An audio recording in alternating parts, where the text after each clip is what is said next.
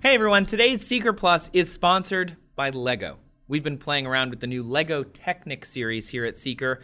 It's real life advanced building. From sports cars to hydraulic movers, if you build for power and speed, then visit lego.com slash technic to find your next Technic build. That's lego.com slash technic, which is T-E-C-H-N-I-C. Lego Technic, build for real. We're also sponsored by WGU. WGU is an online university that offers affordable degrees in business, IT, and healthcare. Their innovative learning model is designed to fit the lives of busy adults. Many industry certifications are included in their IT degree programs at no extra cost. If you're interested, you can get your $65 application fee waived at wgu.edu/seeker. Okay, so let's get into this. Everyone, thanks for tuning in today for our episode on time travel. This is going to be big. I'm really excited. By the way, I am Trace. When did we start becoming obsessed with time travel? What is time anyway? Is time travel ever going to be possible? And what would the consequences be? And of course, we have to ask have we already time traveled, you guys? Have we? This is going to be great. Over the next 30 or 40 minutes, we're going to dive way into the physics and the theories and even some of the history of time travel. It's going to be really awesome. Let's kick into it. Why are we obsessed with time travel? Was kind of a big question that we wanted to start with, right? Back to the Future, Time Cop, Bill and Ted's Excellent Adventure, Looper, Groundhog Day, Terminator, Time Bandits, Hot Tub Time Machine, Somewhere in Time, Star Trek, a whole bunch of times, Army of Darkness, Planet of the Apes, even Charles Dickens' A Christmas Carol, time travel. It is all over pop culture and literature. Humans love it. We love it.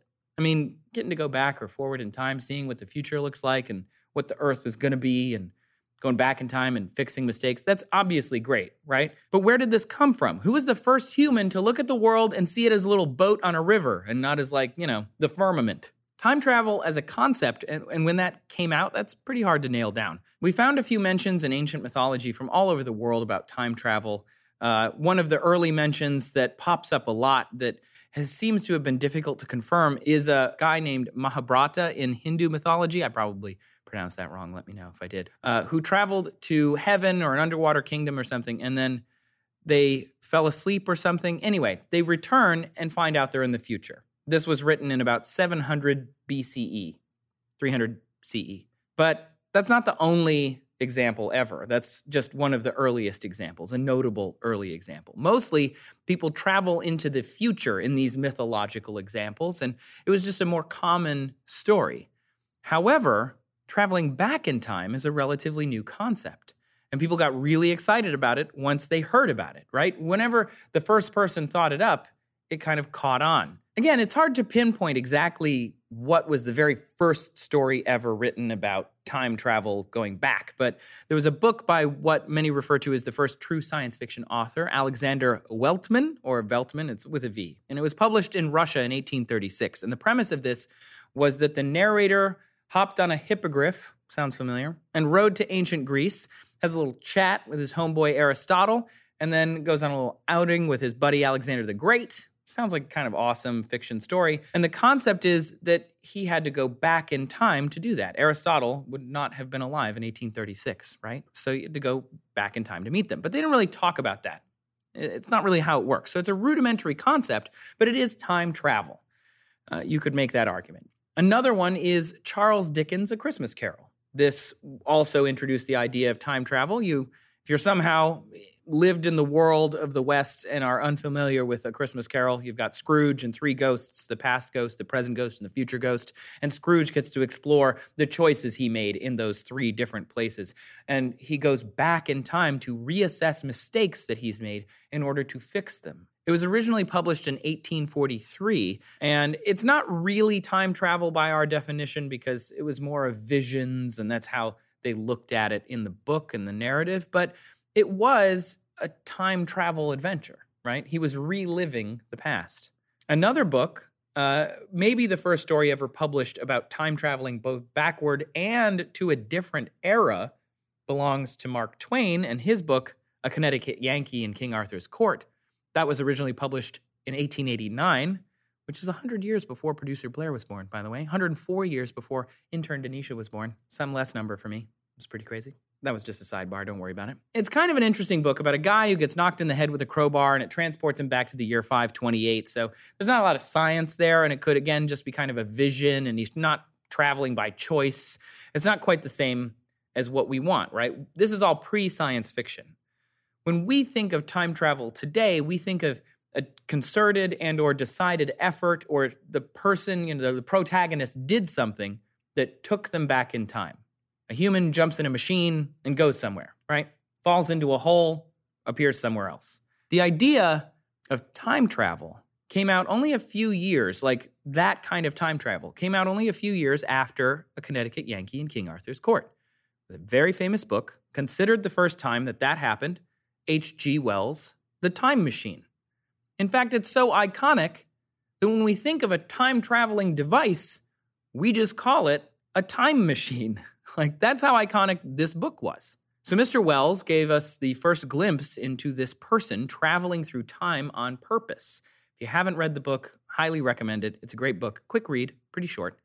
But the time traveler goes into the future on the time machine. There's hundreds, thousands of years, loses the time machine. And I'm not going to spoil too much. You know, Morlock's Gardens, it's pretty awesome.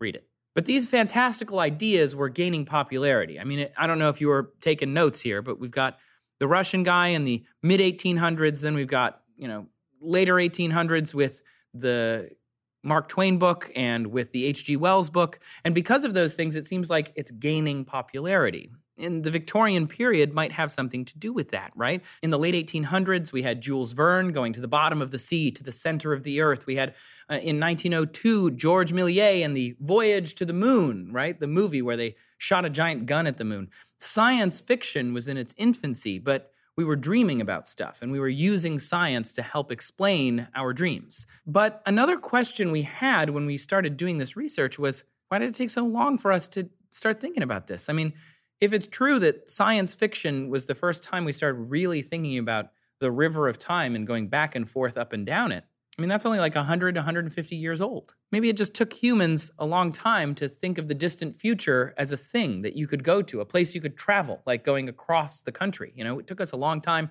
to figure out that you could go so far. Most likely, you know, the future wouldn't be that different because everything you'd heard about in the past generation was so similar to the present. So maybe the future didn't seem like a place you would want to go. Or maybe we just didn't have the energy. You know, we were just trying to survive. We didn't have the time to sit around and think about all the fancies of the future. Now we have a lot more free time. Maybe people just hadn't really started to question time, right? Maybe time was a thing that wasn't up for grabs, up for kind of questioning, up for analysis. Just kind of moved. But as science started to become a thing, and you had gentlemen scientists, like rich people who were able to spend their days thinking about this stuff, uh, kind of like scientists, philosophers, gentlemen and gentlewomen also, the time travel bug caught on. And of course, we never really let it go because now there are shows and books and stuff everywhere. There's a book called The End of Eternity by Isaac Asimov that came out in 1955 about powerful time travelers from the future who distort the human timeline. There's, of course, books from the 90s, the Star Trek Voyager book series. Don't worry about it. I read them all when I was a kid. There are a whole bunch of other crazy science fiction novels and, of course, movies like Back to the Future. But why are we so obsessed with it? I mean, that's a question that you'd have to answer for yourself. Like, think about it. What is so intriguing about time travel? But every major cable station, NBC, ABC, and Fox, all have shows that have some sort of version of time travel. And maybe it's because we love looking back at our lives and saying, I would change that. I wish I could change this. And, you know, talk to your friends that you don't see anymore, or loved ones who are gone now. And, you know, all that stuff is great. It makes people feel like they have some control over this crazy world we live in. But the main reason we see protagonists go back in time is to fix a mistake. And that never seems to work out the way that they think, right? It usually creates more problems than it solves. So maybe the whole reason we like this storyline is because it is a fictional way to appreciate the here and now and not worry about our decisions so much because changing them might only lead to bad things. Kind of fun to think about. But would this actually happen someday? You know, are we going to get to time travel? Okay, so if you're going to travel on something or through something or whatever, kind of the first step is knowing what it is.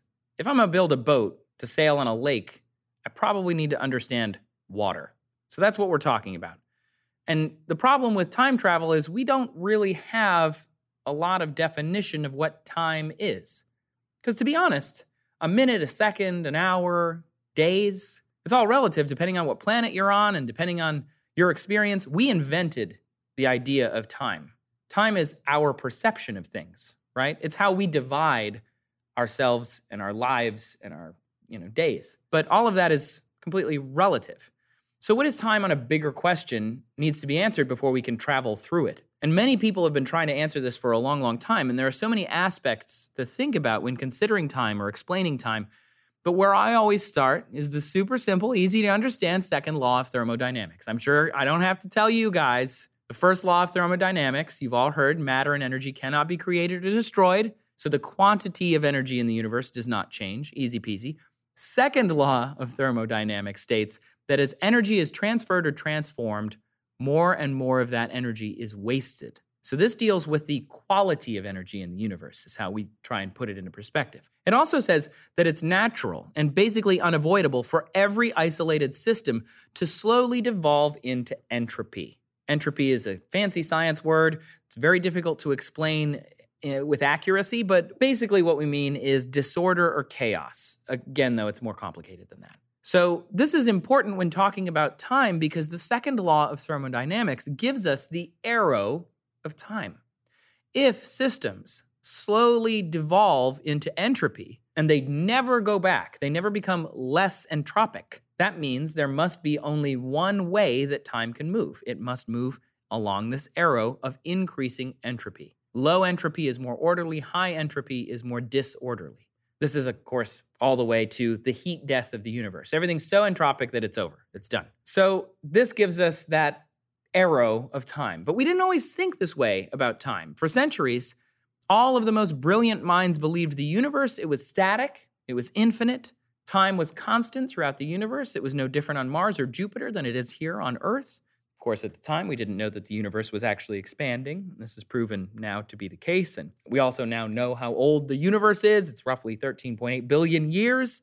But this all started with Moswayne Einstein and his theories of relativity. You may have heard about this, covered it pretty exhaustively in our Light series. But if you haven't tuned into that yet, because I'm sure you're going to after this, uh, we'll give you a refresher. How's that sound? Essentially, the speed of light is independent of the motion of the observer who's measuring the speed.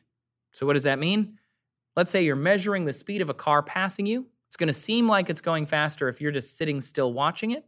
But if you are in another car, it's going to seem like it's going slower, driving alongside it, right? The speed of light is constant no matter what. That's pretty much what E equals mc squared. It's constant. The speed of light is constant.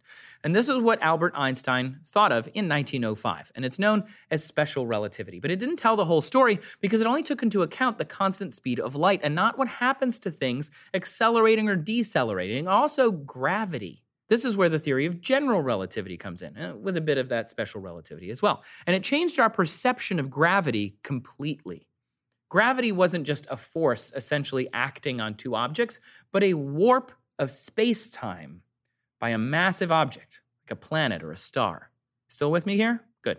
Think of it as a piece of fabric stretched out. That fabric is called space time. Now, that fabric is also four dimensional. It's not three dimensional, it's four dimensional.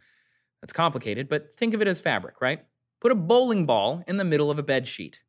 It makes that curving motion toward the bowling ball. It's a bigger warp with a bowling ball than a baseball, right?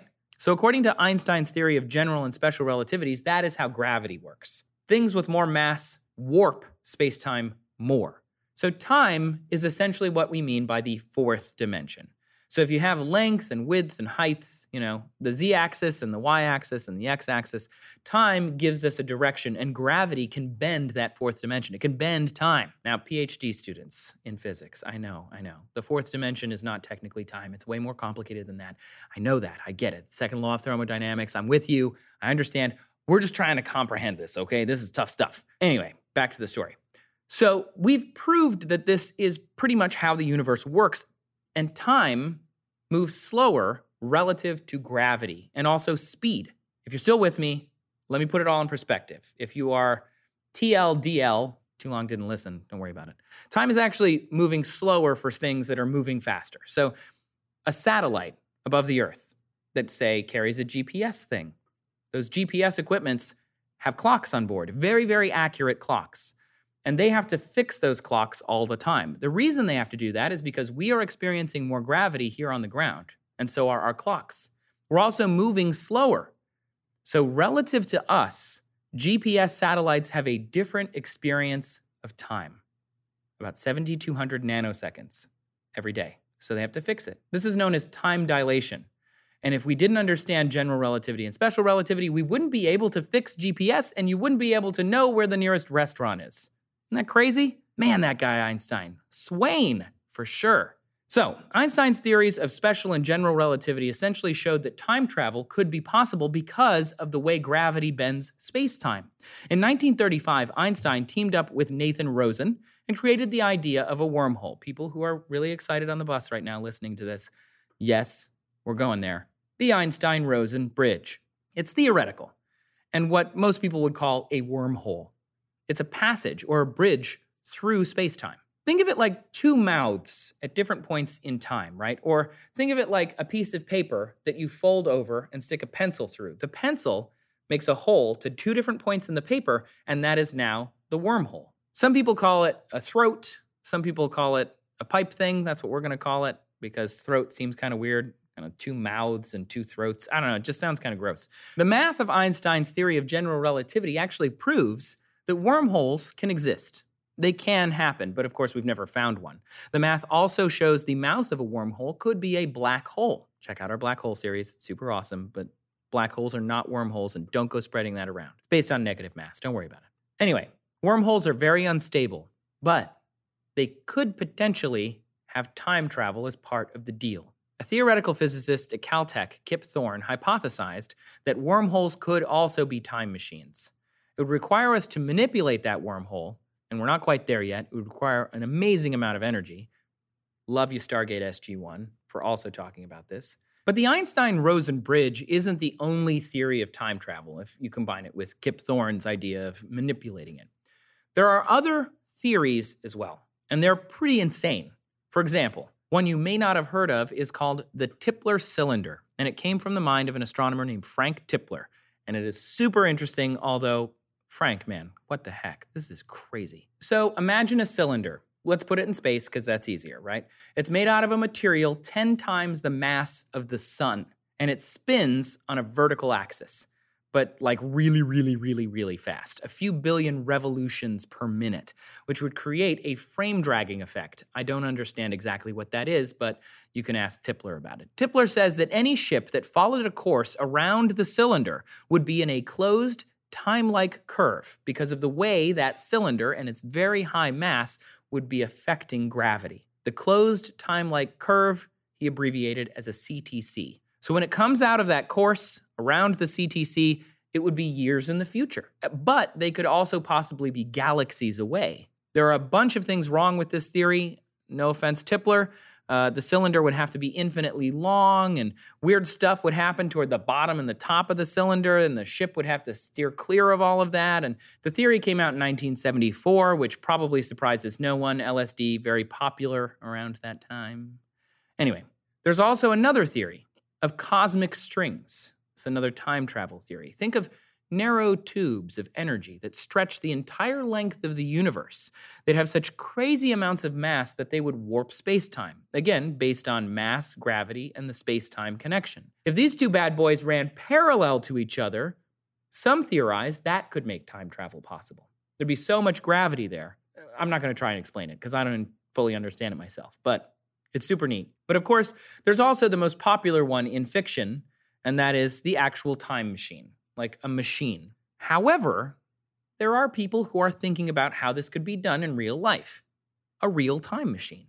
Now, it gets kind of funky, so stick with me. As we mentioned earlier, the Tipler cylinder is the closed time like curve or CTC, and you need that to travel through time. It's one way to do it, right? Easy peasy. So, to create this without an infinitely long cylinder that spins billions of times per second with the sun and all of the mass and all of whatever, you can do this smaller.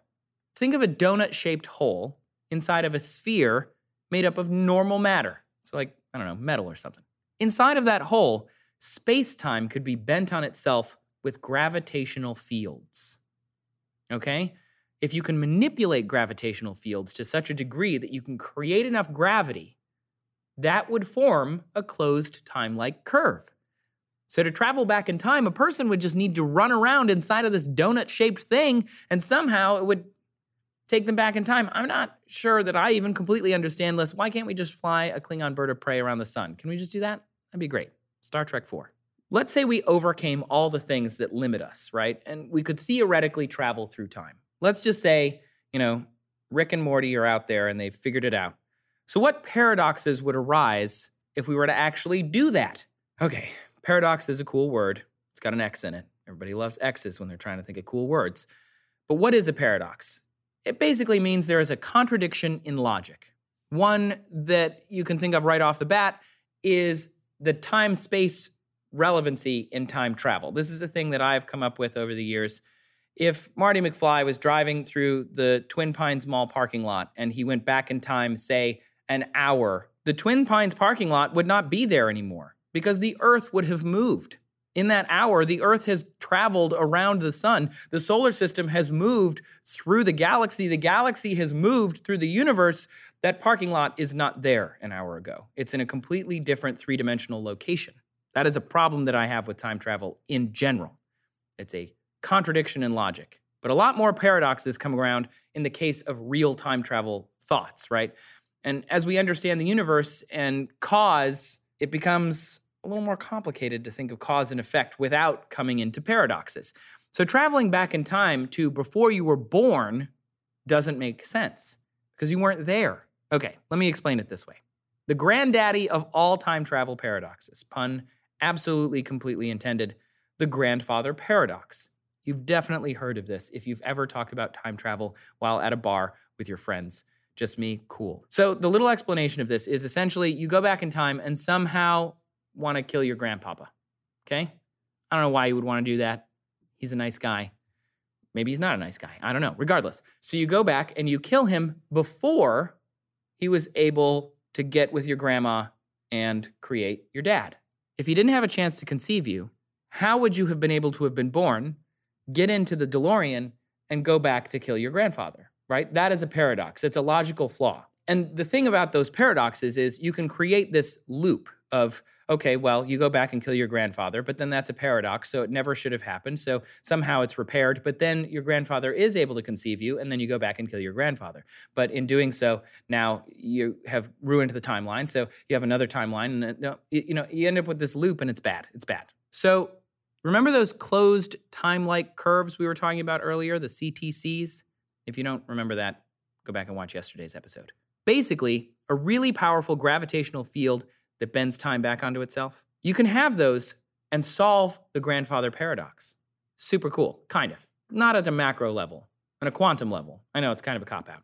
In 2014, a physicist from the University of Queensland, Tim Ralph, and his team experimented with CTCs in relation to the grandfather paradox. The idea being you could look at interactions of pairs of polarized photons in a quantum system.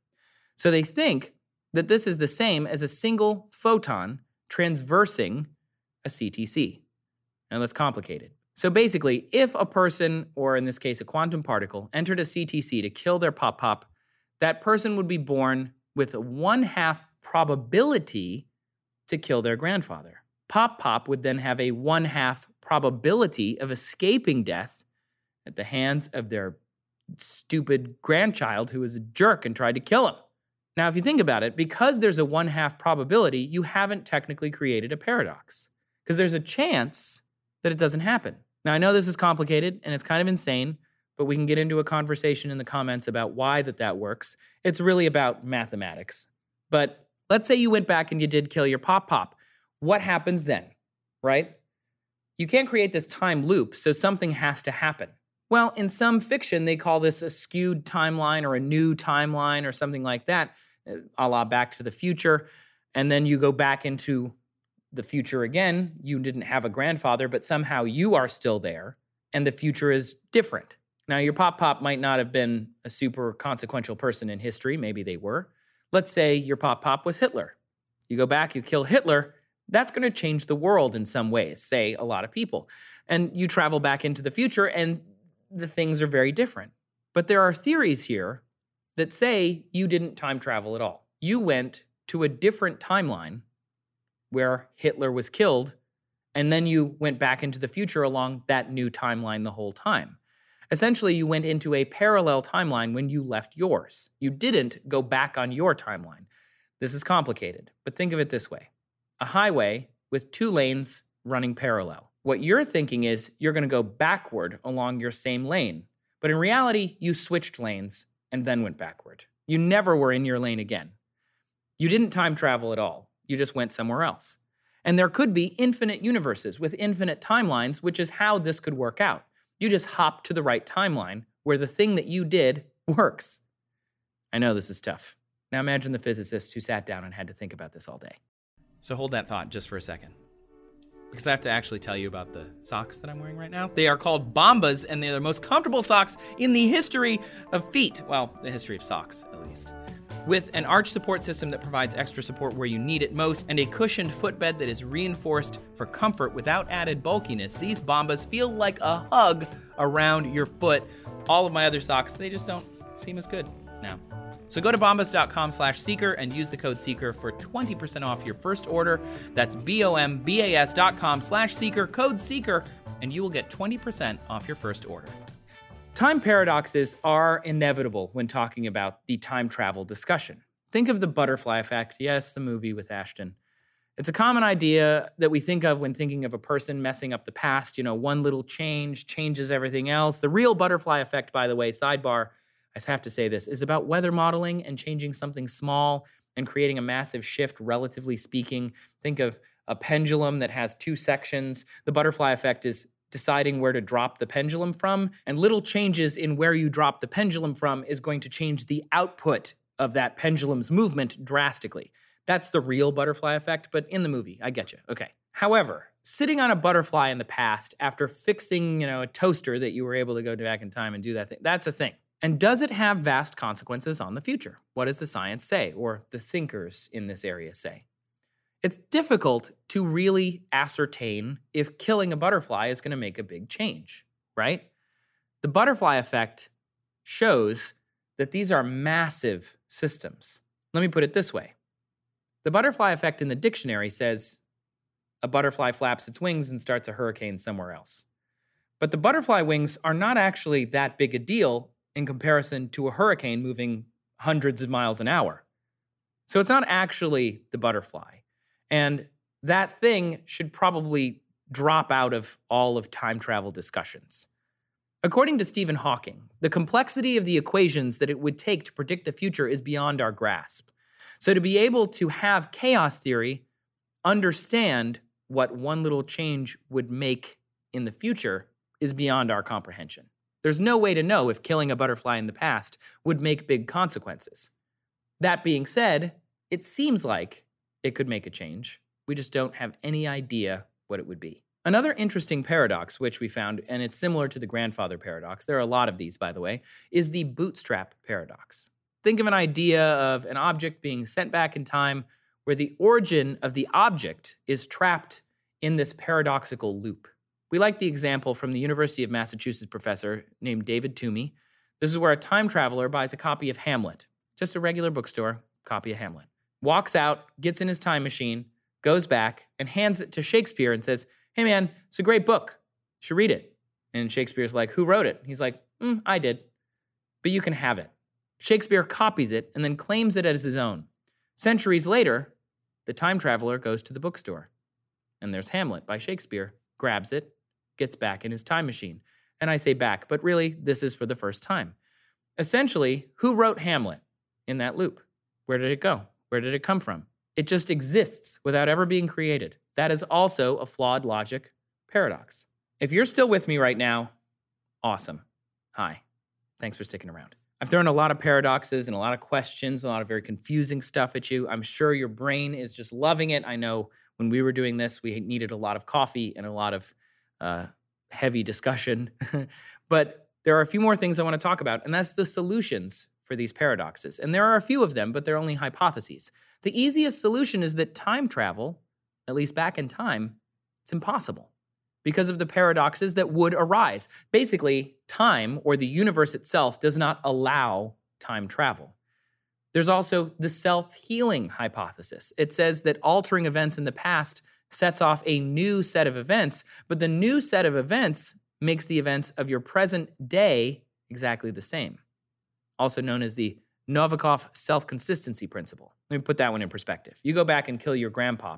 Turns out that you were never actually that guy's kid. Your grandpop was always killed by you, but it didn't matter because somehow throughout the set of time, you were just somebody else's kid and you were always that, but you didn't know it. You know, essentially, time is consistent regardless of the changes you make because they've already been made. Kind of like that one. Then there's the multiverse hypothesis. We briefly mentioned that one earlier, where there are multiple lanes, remember, or parallel groups for every event you alter in the past, a new timeline is created, and you're never returning to your original timeline, you're just going to a new timeline. But Last but not least is the erased timeline hypothesis, and that says a person can change events in the past, but then their timeline is erased. They cannot go back to the future and would only go to the new timeline they created. It's not a skewed timeline, it's just this is the timeline, and the old one no longer exists. Super crazy. When you think about time travel, the problem that you run into is understanding all of the nuances which, as much as I gave it a little hate earlier, brings us back to that butterfly effect, right? The idea is, and I'm going to use weather as an example.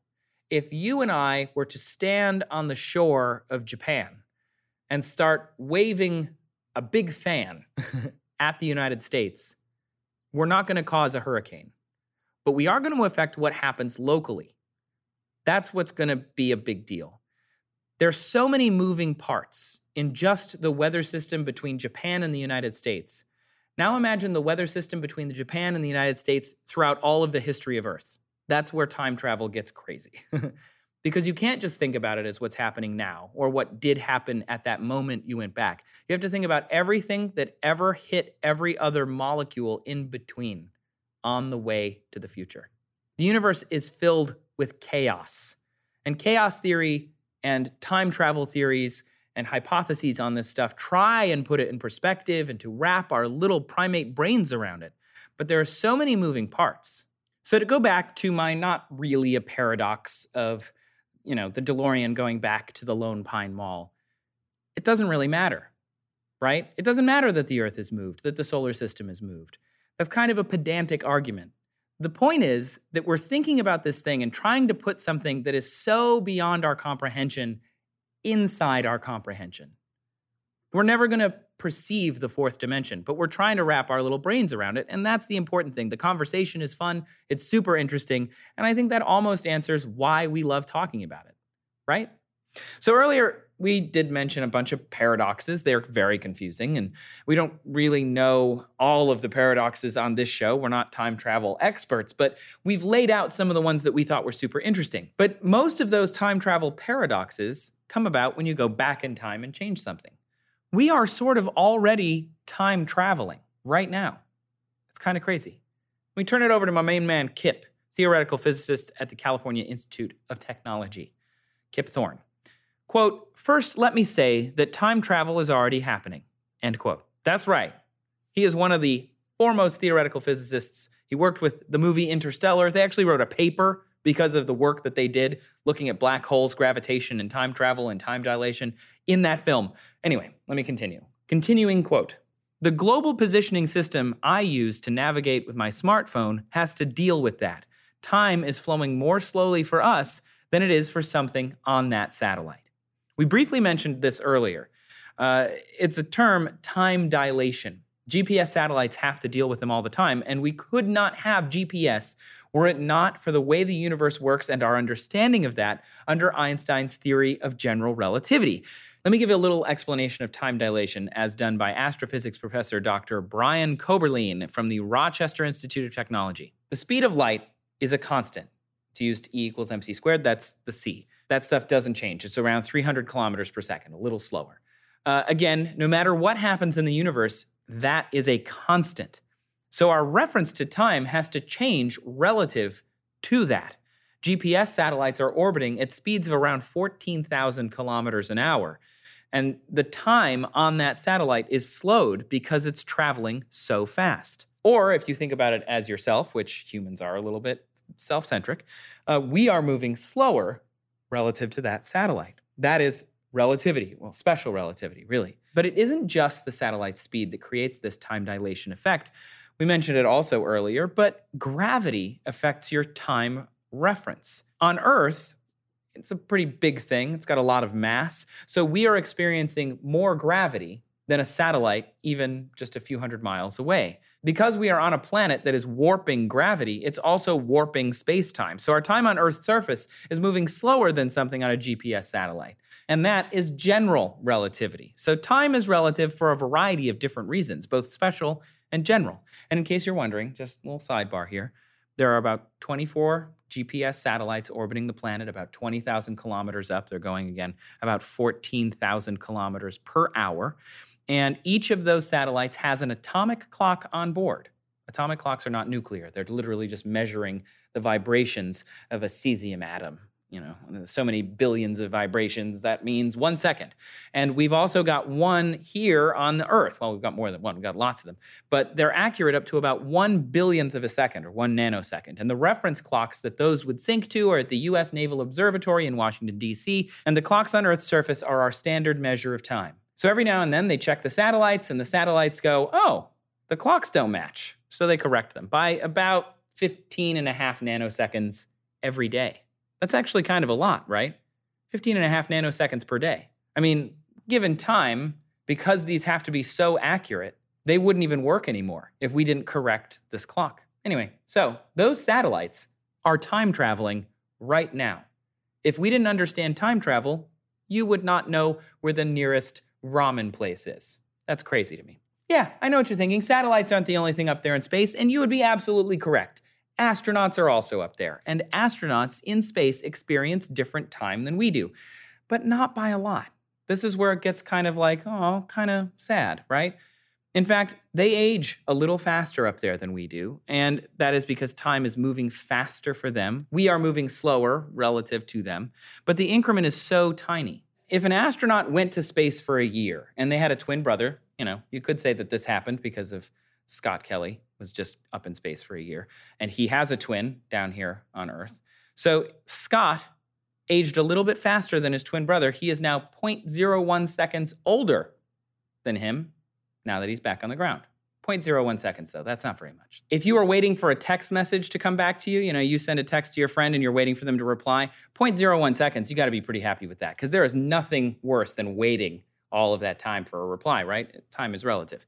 0.01 seconds, a okay. But the man who has traveled more than anybody, time travel, you could say, is Sergei Krikalev. This dude has spent 803 days, 9 hours, and 39 minutes in space, which means he's actually traveled 0.02 seconds into his own future.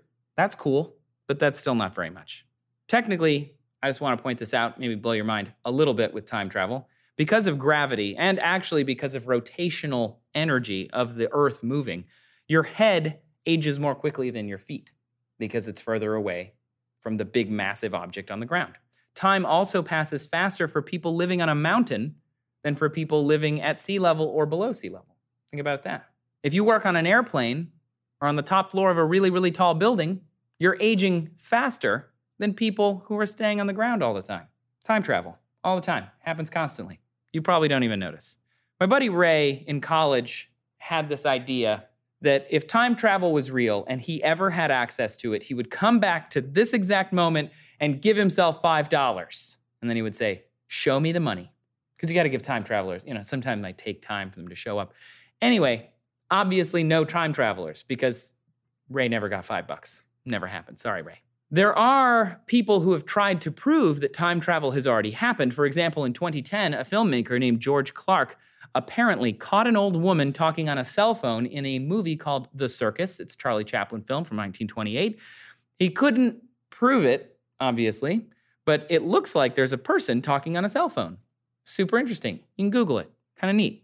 But it could have just been some sort of hearing instrument. You know, we don't know what was actually happening. Stephen Hawking, one of the more brilliant minds on the planet, also wanted to prove time travel. He must have overheard my buddy Ray talking because what he did is he, quote, conducted an experiment to test for time travelers. He had experimental evidence that time travel is not possible. He told this to Ars Technica. He said, I gave a party for time travelers, but I didn't send out the invitations until after the party. I sat there a long time, but no one came.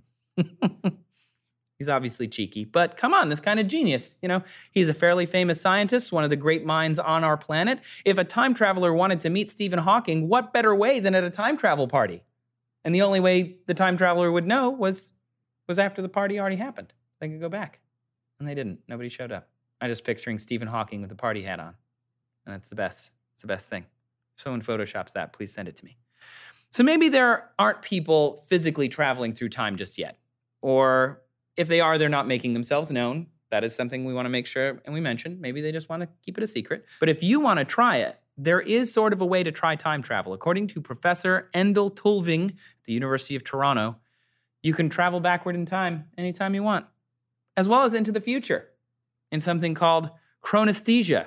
It's known as a quote, hypothetical brain mind ability or capacity acquired by humans through evolution that allows them to be constantly aware of both the past and the future, end quote. We usually think of memories as episodic, a recollection of past personal experiences, right? It's it's time related. It's time travel to think into the past. But not all forms of memory are time related. Quote, you don't need mental time travel to remember a chemical formula or your mother's maiden name. You can know a lot of things without time traveling, but you can't remember events from your past or anticipate your future without it. He explains we developed this ability to learn how to avoid things in the future. We can predict the future, and sometimes with pretty stunning accuracy. I mean, think about how many times you've caught a baseball. You're not really thinking about where the baseball is, you're anticipating its position. You are looking into the future. When somebody throws a giant football, they're trying to get to a spot in space that doesn't exist except in their brain. They're sort of time traveling, sort of, kind of. Not really. But they're not not time traveling. and even Tulving claimed that there's basically zero hard science evidence for this, but it's an idea, an interesting idea. And along those same lines, maybe time is really just how we perceive it, right? Philosophers have thought about this idea for hundreds or thousands of years. Immanuel Kant wrote that we do not think of time as a physical thing, it's a pure form of sensible intuition. But beyond philosophy, we respond to stimulations in a certain way the first time something happens to us because time doesn't actually play a part. For example, the first time you watch a movie, the movie might seem longer. And then the second time you see it, it might seem shorter, right? The first time you read a book or something, it might seem shorter because you liked it so much. And the second time, it might just drag on and on. All of that is relative, even though it might even take an hour to do both tasks each time, especially if you're watching a movie, right? The movie's still two hours. It just feels longer or feels shorter. The more we experience that or other stimulation, the more time begins to enter our mind as memories, and we're conditioned based on that. I like this thing from a wired.com article, and it says, quote, according to the scientists, our ability to remember the past but not the future is a historically confounding manifestation of the arrow of time. But it could be understood as a buildup of correlations between interacting particles, right? When you read something on a piece of paper, your brain correlates that with the photons that are reaching your eyes at that moment. Only from that moment on will you be capable of remembering what the message says. So, maybe we can't see the future because we haven't seen it yet, and we haven't seen it yet because of that arrow of time, right? Or, as they put it, the present can be defined by the process of becoming correlated with our surroundings. We haven't experienced that photon, and our brain doesn't work until it experiences it. We can't make a memory until that happens. It's a little kind of cerebral, but it's cool. I think my favorite thing to remember when it comes to this entire huge conversation about time travel is that time isn't real. It's not. Yes, the arrow of time is real. Yes, the second law of thermodynamics as we understand it applies. Yes, increasing entropy means that the universe is aging until it gets to an overall heat death. But aging, what does that mean? The universe is doing something, and we are perceiving it as time. Time does not exist. There's no such thing as a minute. There's no such thing as an hour. There is such thing as the number of revolutions around the, the that the planet makes or that we go around our sun. Those things really happen. But let me put it this way your perception of time doesn't matter to the universe. And that's okay because no one person or one organism or one thing's perception is correct. The sun would see time differently than the earth, and the little things that live on the earth would see it differently than the earth itself. There's a thing called geologic time, you know. The earth doesn't barely even know we've been here yet. Mayflies have a 24-hour lifespan. Do you think they're running around that whole time being like, "Oh my god, I've only got 24 hours. I got to do so much stuff." For them, time might seem really long. That 24 hours could take forever. To them, we don't know because time is so based in perception. Gravity and speed and all of those things on Earth gives us time, right? It's different on different planets, even. Our planet is moving about 7.8 kilometers per second around the sun. Our solar system is specifically moving around 230 kilometers per second in a, in a different direction, but toward a constellation nearby. If you were to stand somehow completely still in space, not on our planet, and just park yourself there and watch the Earth go by, you would have a different perception of time than the people on the Earth, right? Because time is relative. We already know that GPS satellites perceive time differently. So all you'd have to do is go park yourself somewhere else, and you would be time traveling. It's so interesting. Oh my God, my brain, my brain hurts so much. Guys, thanks so much for tuning in here about time travel on iTunes, and maybe you're listening on SoundCloud. I see you, SoundCloud people. Thank you so much for tuning in there too. You guys are the best. We hope that you loved this episode. If you did, give us a rating, share us with your friends. You know, go talk about time travel out in the world. And when people are like, wow, where did you hear about the bootstrap paradox? You can be like, Trace was telling me about it, but I did not do this alone. This episode was written by Blair Battenberg. It was edited by Braith Miller and Blair Battenberg, and it was shot by Sierra Williams. An extra shout out to our awesome intern, Denisha Calderon, for helping us. Thanks so much, everybody, and I will see you next time. This episode was made possible thanks to WGU, the online university that's changing lives by changing higher education. WGU is affordable and offers degrees in business, IT, and healthcare. Their innovative learning model is designed to fit the lives of busy adults. Get your $65 application fee waived at wgu.edu/seeker.